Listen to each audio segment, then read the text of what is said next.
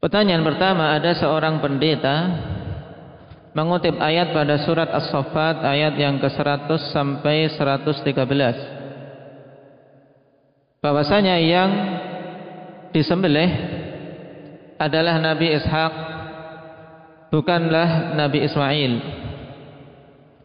Pendeta ini menukil dari terjemahan kitab tafsir At-Tabari jilid 21 dan terjemahan kitab tafsir Al-Qurtubi jilid 15 dengan menukil pendapat para sahabat seperti Ibnu Mas'ud dan Ibnu Abbas pada tafsir Al-Qurtubi dan Qatadah dan yang lainnya pada tafsir At-Tabari.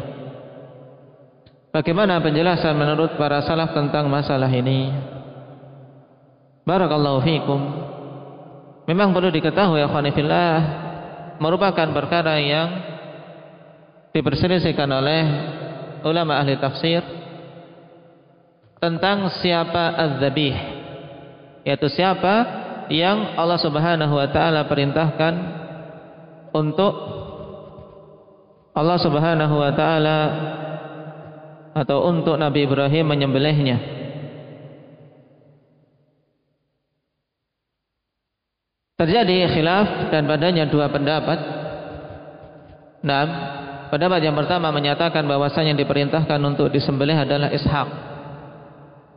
Dan ini memang dikuatkan oleh Imam At-Tabari rahimahullah taala dalam tafsirnya. Jika beliau menukil beberapa asar dari para salaf. Pendapat yang kedua yang juga dipilih oleh para a'immah tafsir yang tidak sedikit bahwasanya yang diperintahkan untuk disembelih adalah Ismail.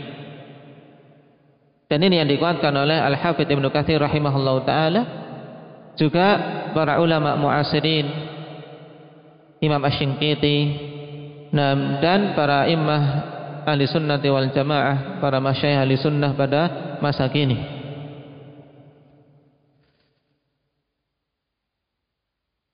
Yang menjadi sebab Perselisihan tersebut ikhwanifillah dikarenakan memang ayat di dalam Al-Quran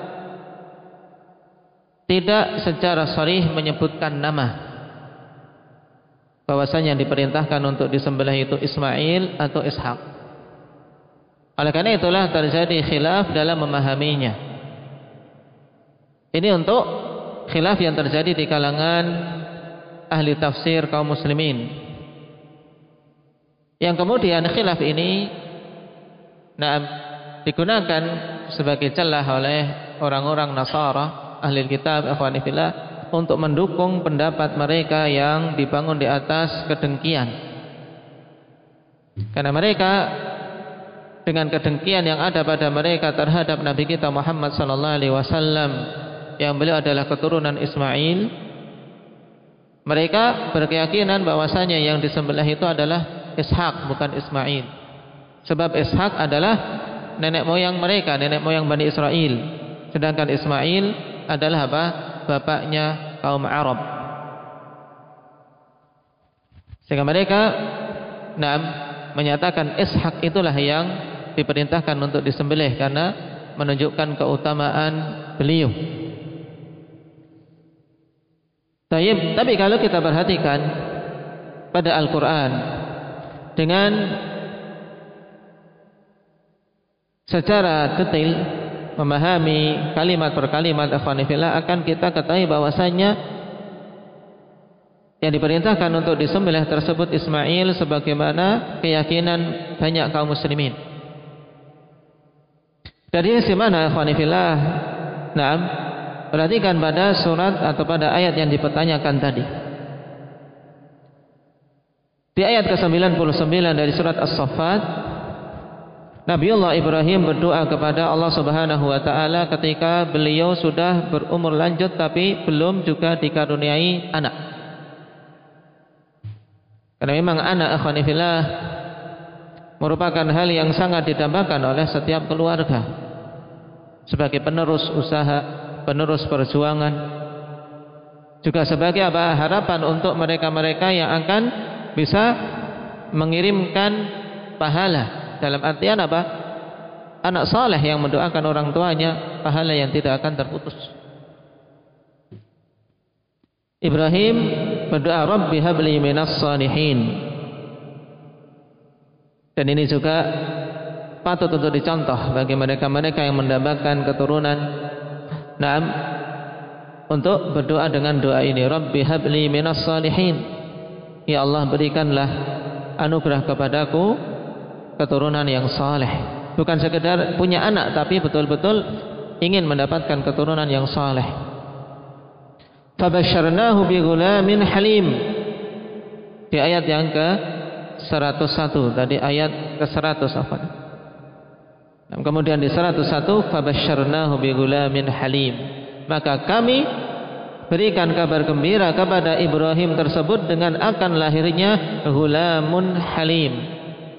Itu seorang anak yang sifatnya halim. Penyabar. Falamma balagha ma'hu sa'ya qala ya bunayya inni ara fil manami anni adbahuk. Kisah yang masyhur.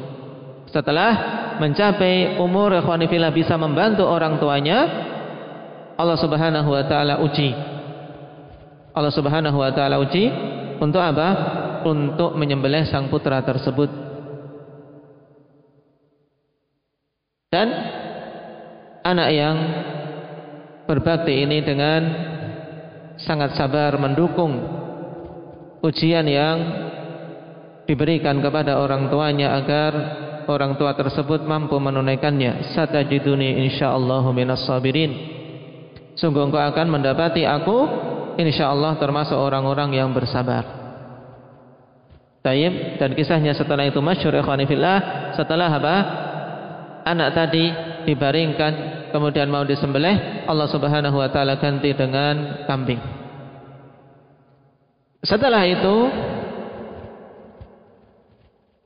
Allah Subhanahu wa taala kabarkan di ayat yang ke-112 wa basyarnahu bi ishaqa nabiyyan minas salihin.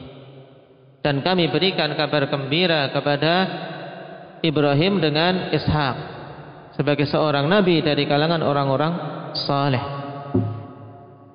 Maka Imam Ash-Shinkiti rahimahullah taala khwanifillah berdalil dengan ini bahwasanya berita gembira yang pertama bukan berita gembira yang kedua.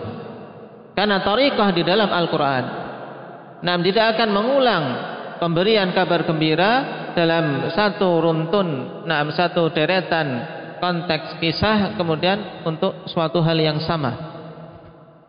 Di awal Allah Subhanahu wa taala katakan fabasyarnahu bighulamin halim. Ini yang dimaksud berarti bukan Nam Ishak yang disebutkan dalam ayat yang ke-112 fabasyarnahu bi Ishaq nabiyyan minas salihin. Naam. Dan telah kita ketahui bahwasanya putra Nabiullah Ibrahim adalah Ismail dan Ishak. Berarti menunjukkan bahwasanya yang awal Naam yang disifati dengan hulamun halim adalah Ismail adalah Ismail. Dan sisi yang kedua ikhwanillah yang menguatkan hal ini juga yang Imam Asy-Syinkiti rahimahullah taala berdalil dengannya yaitu pada surat Hud. Allah Subhanahu wa taala katakan wa mara'atuhu qa'imatun fadhahikat fabasyarnaha bi ishaq wa min wara'i ishaq yaqub. Dan istri Ibrahim berdiri kemudian apa? tertawa kenapa karena mendapatkan kabar gembira setelah menunggu lama.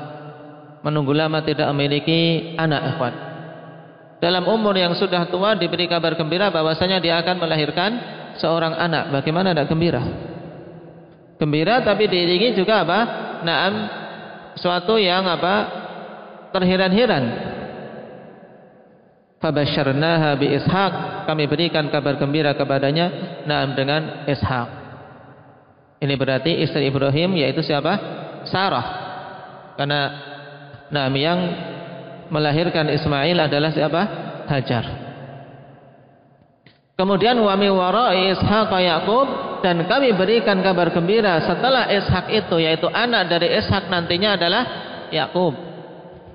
Sisi pendalilannya bagaimana, ikhwan? Seandainya yang diperintahkan untuk disembelih adalah Ishak, maka bagaimana Ibrahim diuji untuk menyembelih seorang anak yang telah diberikan kabar gembira bahwasanya anak ini akan hidup memiliki anak lagi. Paham? Paham tidak sisi pendalilannya? Diberi kabar gembira Ishak, nanti keturunan Ishak itu adalah Yakub. Berarti Ishak itu akan hidup Nah, akan hidup apa? Sampai dewasa, sampai punya istri, punya anak, Yakub. Ini kabar gembira dari Allah. Sehingga tentunya bukan suatu ujian Ibrahim diuji untuk menyembelih Ishak, tapi dia yakin Ishak ini akan hidup sampai punya anak Yakub. Maka jelas ikhwanifillah ini menunjukkan bahwasanya nah yang diperintahkan oleh Allah Subhanahu wa taala untuk disembelih adalah Nabiullah Ismail. Tayyib.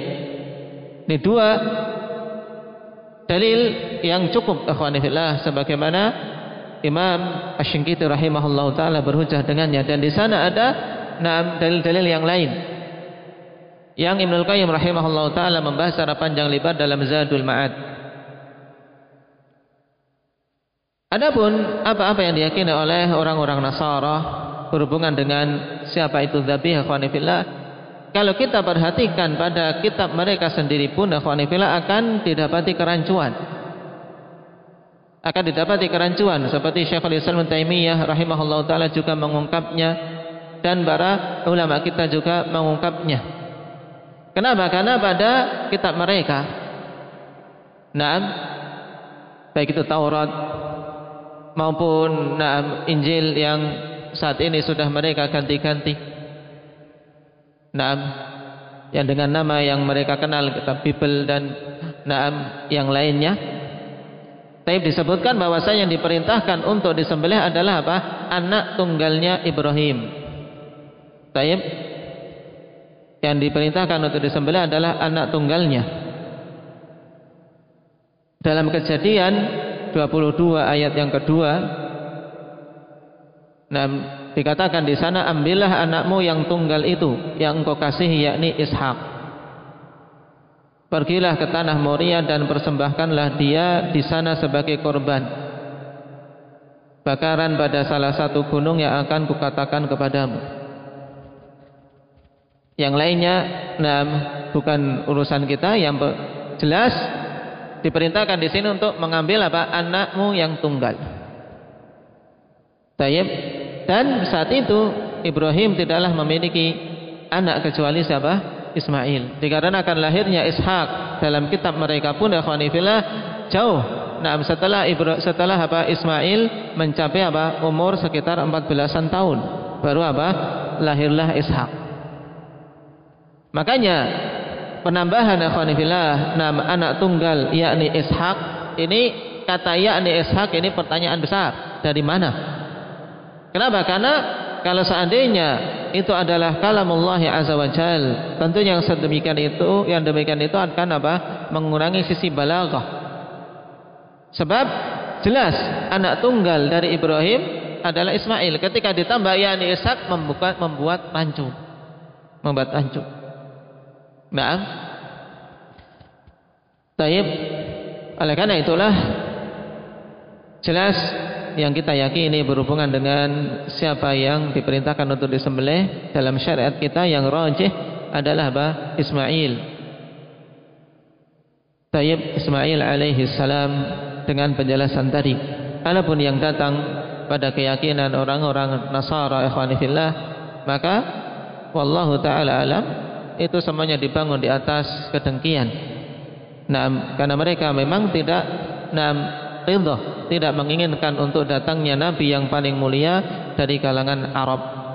Dan itu juga menjadi salah satu penghalang mereka untuk menerima dan beriman kepada Nabi kita Muhammad sallallahu alaihi wasallam.